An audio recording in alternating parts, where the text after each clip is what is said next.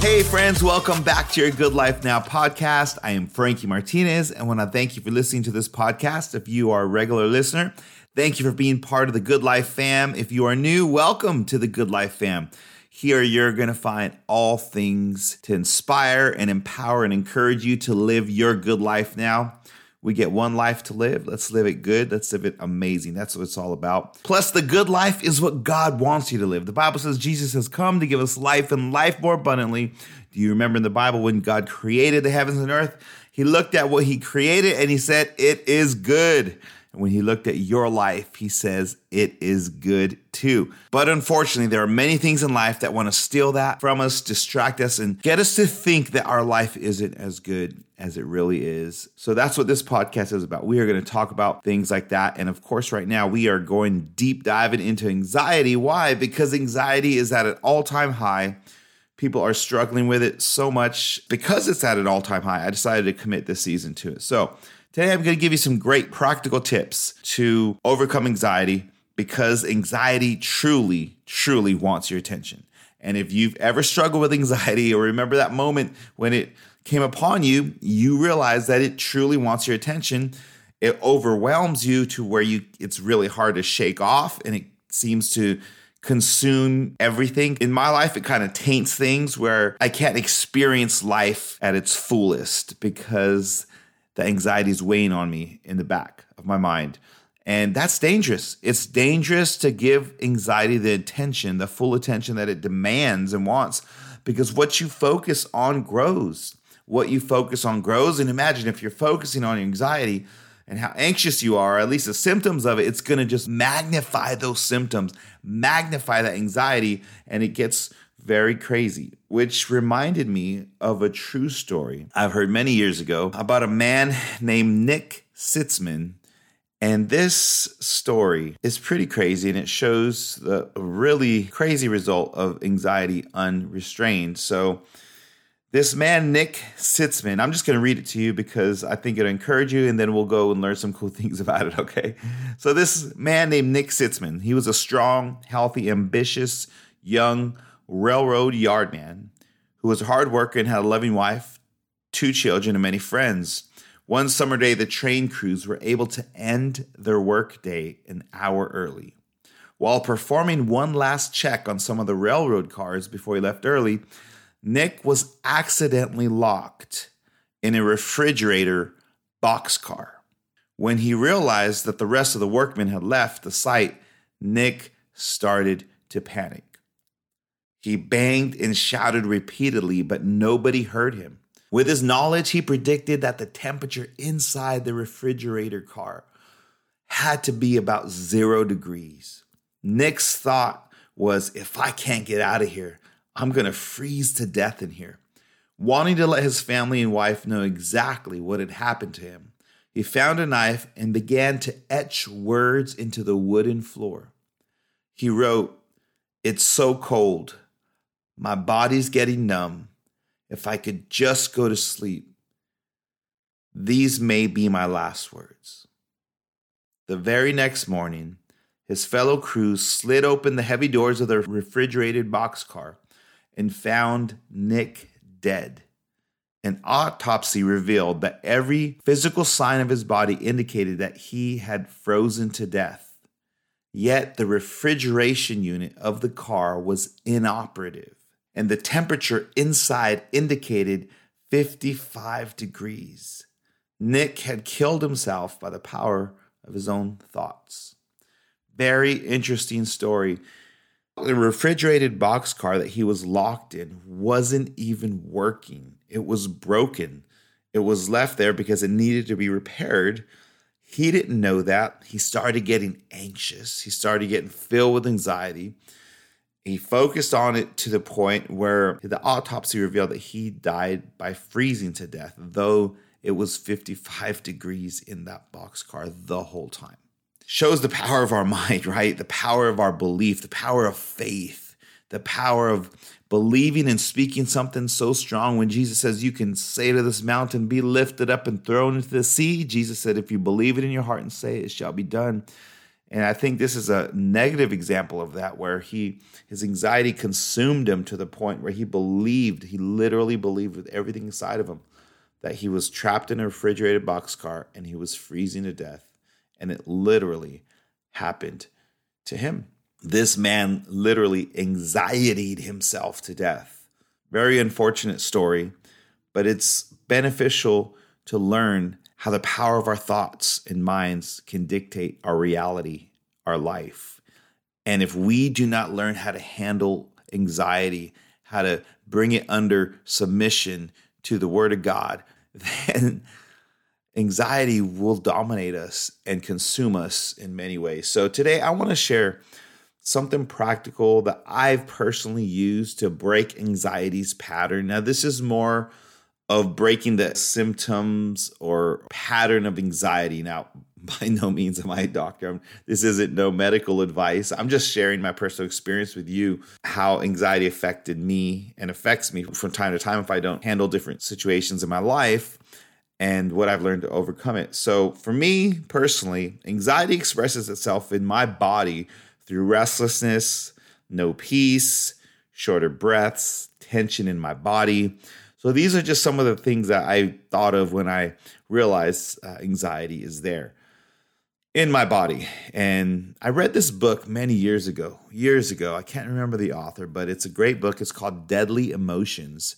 And this doctor goes through his work with his patients, how he discovered how deadly emotions can be to our health. Now, it's not talking about deadly like the man in the previous story who, froze to death in his mind, but deadly as if when we don't learn how to handle our emotions, it expresses itself in high blood pressure and sickness in our bodies and all these things. And so it's a really good book. And it kind of reminded me why, anxiety does demand attention. So for me, for example, if I notice any of those things in my body, mentally, sometimes in my mind, I'm not even anxious or not even thinking of something, but I realize that something happened maybe earlier in the day or earlier in the week that I haven't really dealt with, I haven't handled, I haven't processed properly. So therefore, it starts expressing itself in my body with these different symptoms. Like I said, no peace, shorter breaths, restlessness, tension in my body. I just can't seem to just be at peace. So when that happens, it gives me a red flag. Okay, something's going on. I need to realize what happened. What am I trying to process? And so that's important to process that, bring it to the cross, get that dealt with so you can not let that anxiety be detrimental to your health. But right now I'm going to talk to you about those times where I've had in my life when I've had even those symptoms and you just can't seem to shake it off. For me, it's like it was a learning curve because where I'm like, how do I get rid of this? What do I do? And what I discovered is when I played the guitar, the anxiety was gone. Like all the symptoms were just gone. I got to the point where I realized my patterns of anxiety, whenever it came upon me again, I would go to my office, pick up my guitar, plug it in, and just start playing. Improvising for me is what I love to do, and because it's creative. It's not just like playing a song that I know how to play. I get creative with it. And what happens is I notice after a couple minutes, I have no symptoms of anxiety and I could actually go to sleep. So that's kind of cool. And I love that about music. And I'm not sure if it's the actual music. I'll share with you what I think it is. But I do remember in the Bible that King Saul, when he was harassed by an evil spirit, the Bible says, that wouldn't give him peace, he would call David to come play the harp and it would calm him down. And the Bible literally said the evil spirit would leave. So music is powerful. Music can calm the soul. Music is amazing. But what I love is not just listening to music that calmed me, because if I get those symptoms of anxiety where I can't shake off, turning on a song just doesn't do it for me, Maybe it might for you, because I'm just sharing my experience. This may not work for you, but what will work for you is the heart of what I mean about playing guitar. Because for me, when I play guitar, like I said, I get creative. I get creative with my music and I start expressing my emotions with my music. And what happens is I'm using my body, my hands to play guitar, but I'm also, because I'm creative, I'm using my mind, I'm using my soul, my heart. And the combination of just shifting the focus from the anxiety or pressure symptoms that I was facing, shifting those to creating music and just losing myself in the music just caused those symptoms to go away completely, to the point where I'm like, oh my gosh, it's totally gone. I could totally go to sleep in peace. And so I would, and it was amazing. So I think I'm just sharing this with you because I'm not trying to get you to take guitar lessons with me. Although if you're interested, hit me up.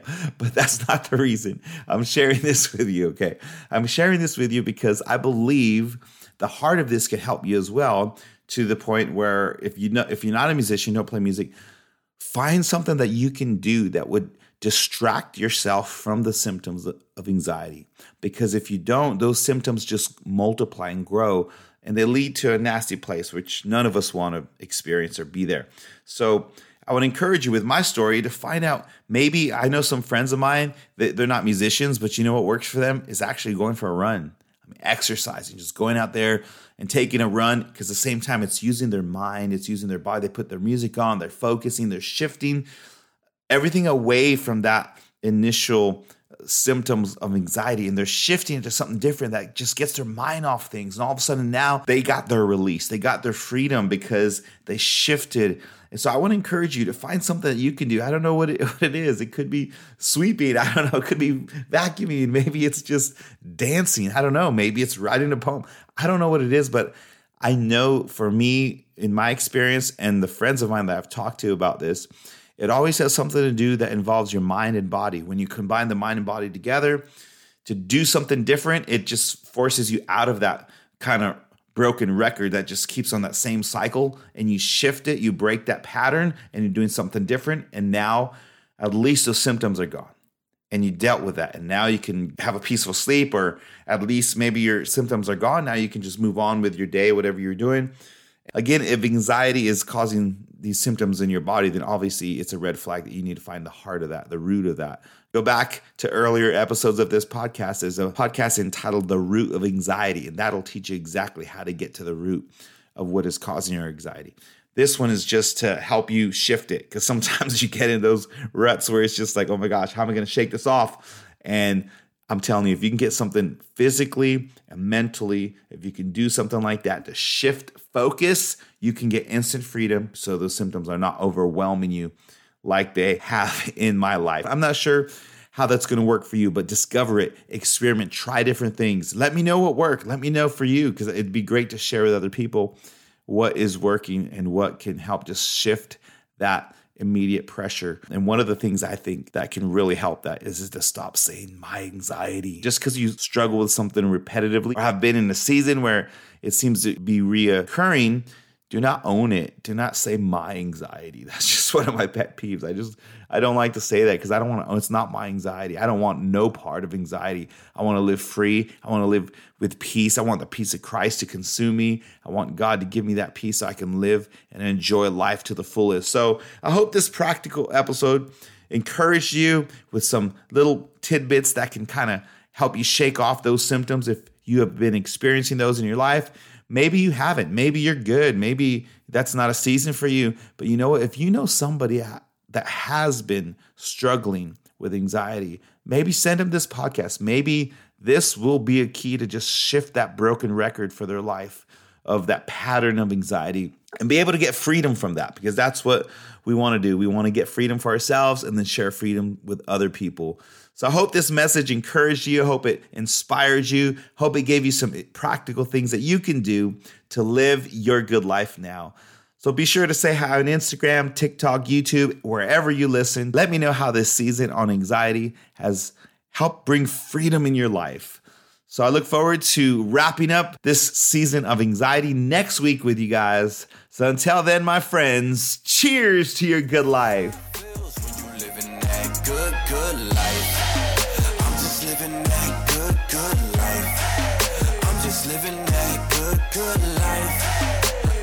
Living that good life.